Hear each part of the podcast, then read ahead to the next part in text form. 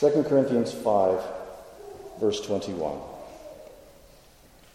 For our sake, he made him to be sin who knew no sin, that in him we might become the righteousness of God.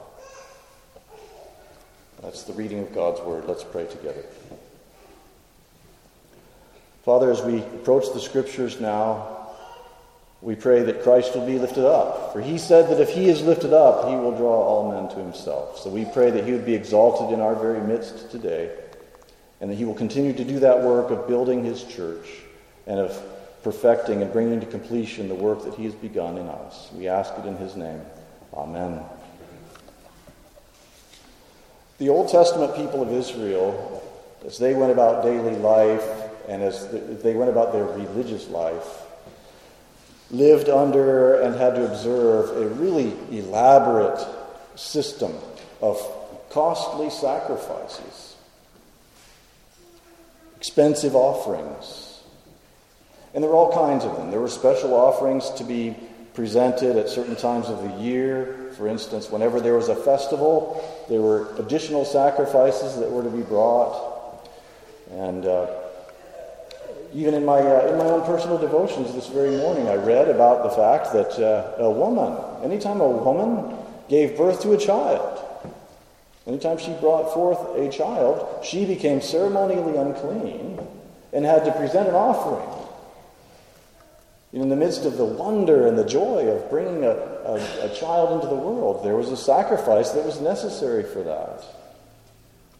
Now, when you offered a sacrifice at the tabernacle or later in the temple, sometimes the offering had to be a bull. Other times it was a lamb or a goat. And sometimes birds, depending on the type of offering and why it was being offered. But the Old Testament offerings, regardless of whatever the animal was that had to be sacrificed, the one thing the Old Testament sacrifices all had in common was the shedding of blood. What would happen is someone would have to bring an unblemished animal. It couldn't have any defect. And that animal would be brought, it would be slaughtered, and the blood of the animal had to be completely drained out. And the blood was collected in a basin by the priests. And then, depending again on the nature of the offering, different things were done with that blood. Sometimes the blood was poured out at the base of the altar before the tabernacle. Other times the blood had to be thrown against the sides of the altar. But the point is, in every case, blood was shed when people brought their offerings before the Lord. Now, the most familiar offering of the Old Testament ceremonial system and sacrificial system, of course, would be the Passover. And it's this time of year, every year, that Jews still celebrate the Passover. They can't do it in the same way that it was done in the temple or at the tabernacle. But you know about the Passover. You've read about it. You've heard about it. And, of course, at the Passover, the offering that was prescribed was a lamb, which gives tremendous significance to those words of John the Baptist, because it says when he saw Jesus, he said, "Behold, the Lamb of God who takes away the sins of the world." Now, we're looking at this one verse in 2 Corinthians, and so in that sense we're sort of taking it out of context, but let me just give you a little bit of context. This passage at the end of 2 Corinthians 5 is all about God and the work that he's doing through Christ to reconcile the world to himself. The world and everyone in it is at enmity with God. It's estranged from God because of sin. But God in the gospel is reconciling the world to himself. And that's what he's talking about in the context of these verses. And so when we get to our text, verse 21, where it says, "For our sake he made him to be sin," we need to figure out what these pronouns are referring to. So in context, it's very clear that he made him, refers to God. And him, he made him, is a reference to Christ. Christ is the antecedent to him. So we could say that the verse is saying essentially this: God made Jesus Christ to be sin, who knew no sin, that we might become the righteousness of God. And what these verses teach us, or what this one verse teaches us, is that the Lord Jesus Christ purchased our pardon by dying the death that our sins deserve. The Lord Jesus Christ purchased our pardon by dying the death that our sins deserve. I've got three things for your consideration today, 3 points. The first is that Christ was the sinless Son of God. Christ was the sinless Son of God. We see that in these words, he knew no sin. In other words, he had no knowledge of sin. He was not guilty of any sin of any kind. Jesus was not. Christmas wasn't all that long ago. And it's at Christmas time that we remember and we celebrate the birth of Christ, his incarnation. It's at that point when he was conceived immaculately in the womb of the Virgin Mary, and he was carried by her and born of her. The eternal divine Son, the second person of the Godhead, was made man. He became a human being in exactly the same sense that you and I are human beings. Scripture emphasizes that. He was made man, just as we are man. But as a man, Jesus Christ was utterly unique in this sense. He had no sin. In his humanity, he was completely unique and different from you and me because he had no sin of his own. All other human beings, us included, all other human beings are sinners. There is no exception. The only exception was Jesus. And this is made clear. Solomon observed this. And so in Ecclesiastes chapter 7, verse 20, he wrote, "Surely there is not a righteous man on earth who does good and never sins." We have all sinned. James, the half-brother of Jesus, in his letter, in the letter of the book of the Bible bearing his name, makes the observation, we all stumble in many ways. It's not just that we slip up once in a while or we've had a few missteps. No, we all sin in many ways. And so that's why the Apostle John, in the first chapter of his first letter, wrote the words, "If we say we have no sin, we deceive ourselves, and the truth is not in us." We all have sin. And in fact, in some of the, even in some of the confessions and creeds of the church, and some of the more popular standard confessions of sin that people can pray and find in prayer books and so on and so forth, it speaks of the fact that we sin in thought, word, and deed every single day. We don't go a day, you and I, without sinning. And to think that the Lord Jesus Christ, in his whole life on earth, never sinned one time.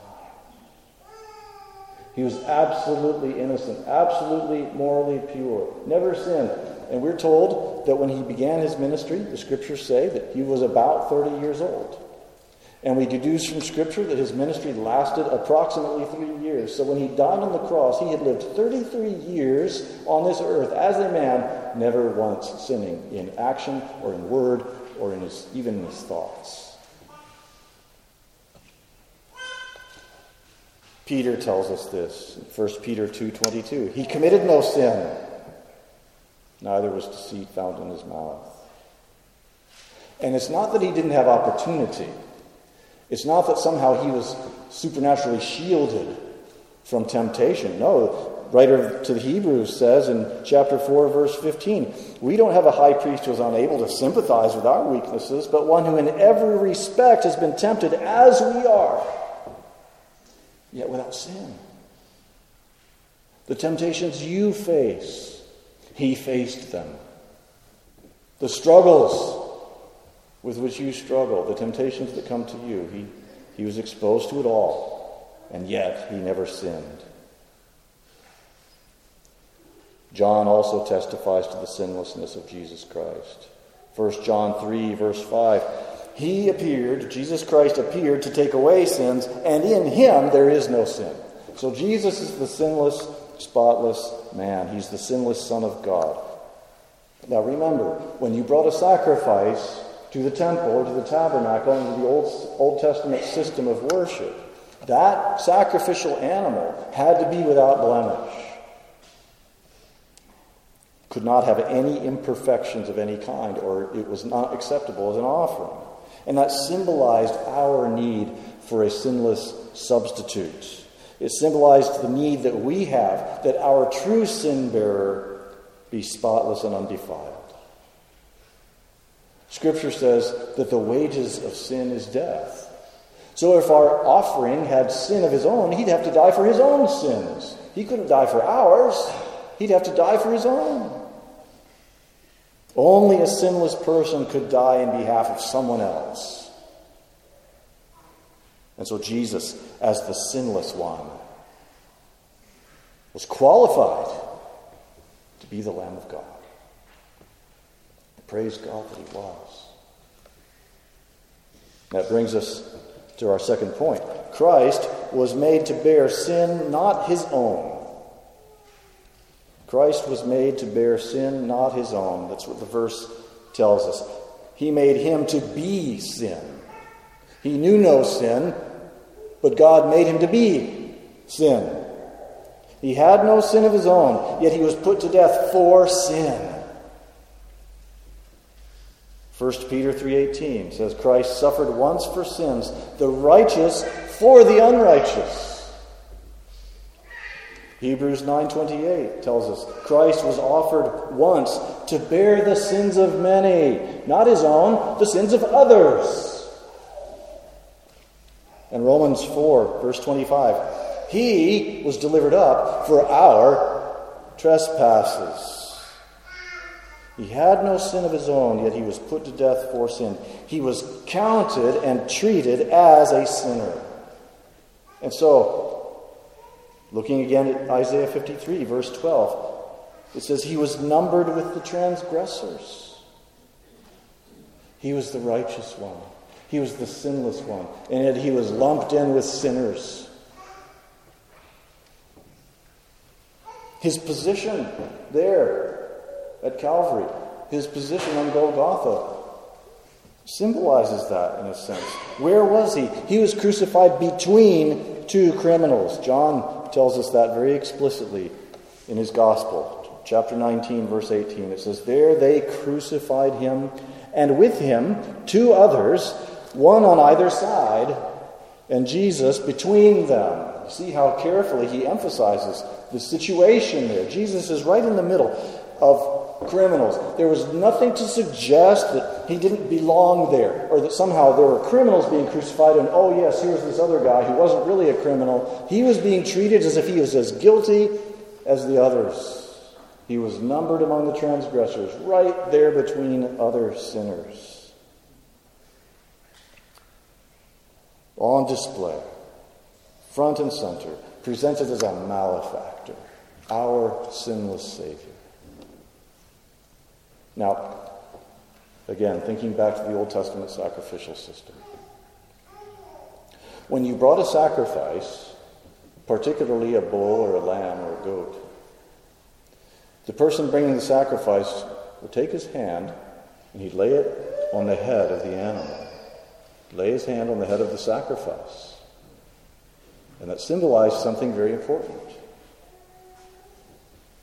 Leviticus, over and over again, when it describes the procedure for offering these things, it says, he shall lay his hand on the head of the offering, and that symbolized the transfer of the person's sins to the animal. A sinner brings a sacrifice to God. He lays his hand on the head of the animal, and that symbolized his sins being imputed, we might say, to this poor animal.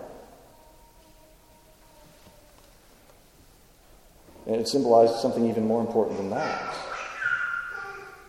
It was a picture of imputation. It was a picture of the imputation of our sins to Christ.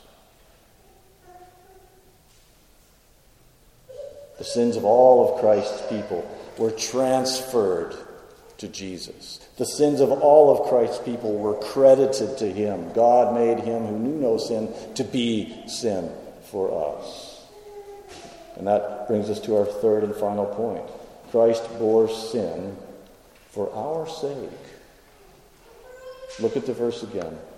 For our sake, he made him to be sin who knew no sin. Why did he do that? Why could he do that? What was the end game here? It's in the verse. So that in him we might become the righteousness of God. Christ's death for our sake was a display of the love of God. Most familiar verse in all of Scripture. God so loved the world that he gave his only begotten Son.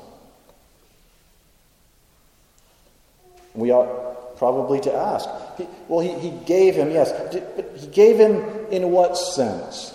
What did he send his Son to do? He sent him to die.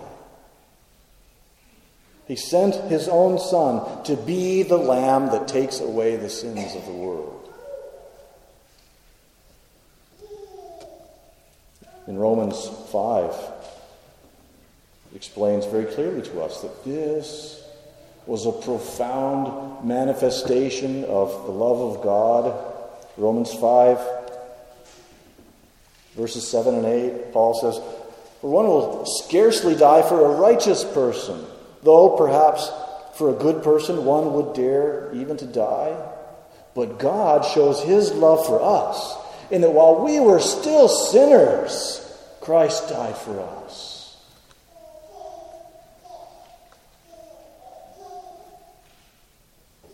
It was the ultimate display of love. There's never been one like it. In Jesus' own words, "Greater love has no man than this, that a man lay down his life for his friend." And that's exactly what Jesus did. Yes, he was arrested. He was taken into custody. He was beaten by temple guards in a house that had been erected for the worship of his own name. He was scourged and abused and mocked by Roman soldiers.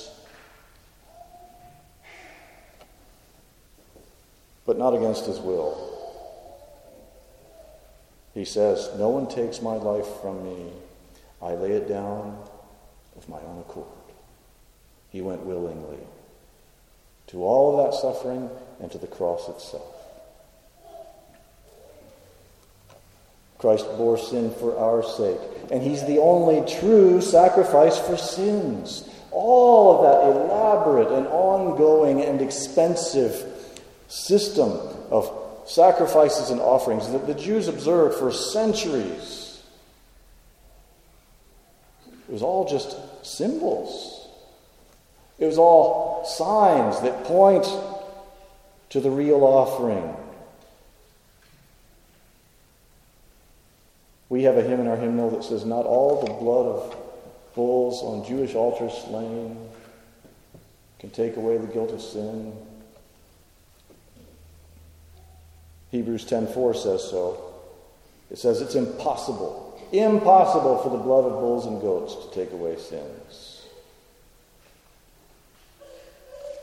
The Old Testament sacrifices taught Israel, and they teach us, that we need an offering for sin.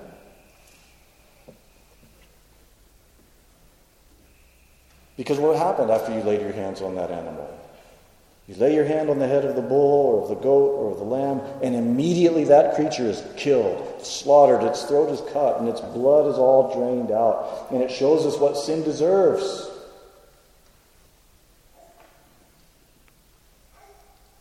Galatians 3:13 says, "Christ redeemed us from the curse of the law by becoming a curse for us."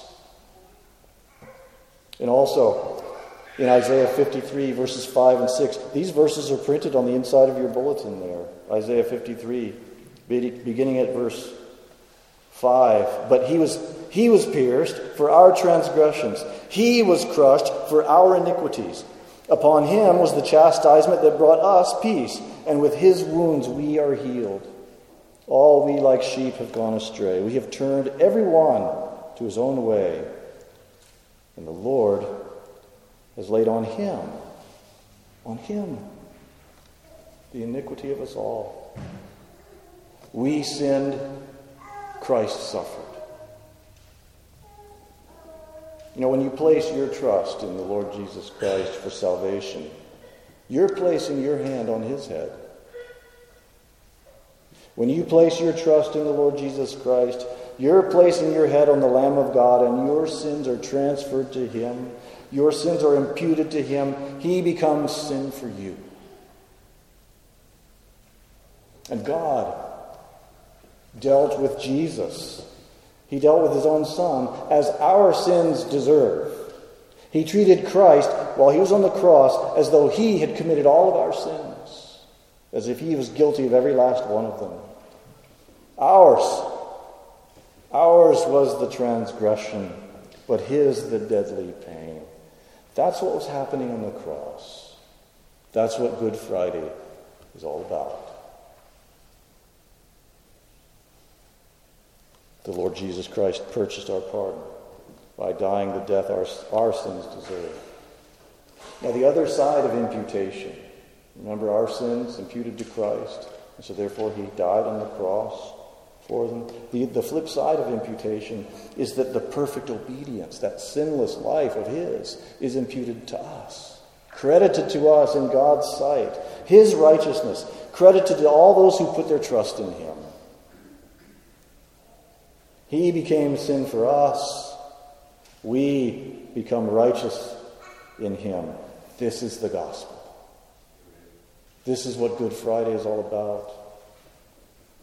God made Jesus, who knew no sin, to be sin on our behalf, that we might become the righteousness of God in him. Thanks be to God. Let's close by singing another hymn together now. Take your hymnals, stand please, and let's sing number 247.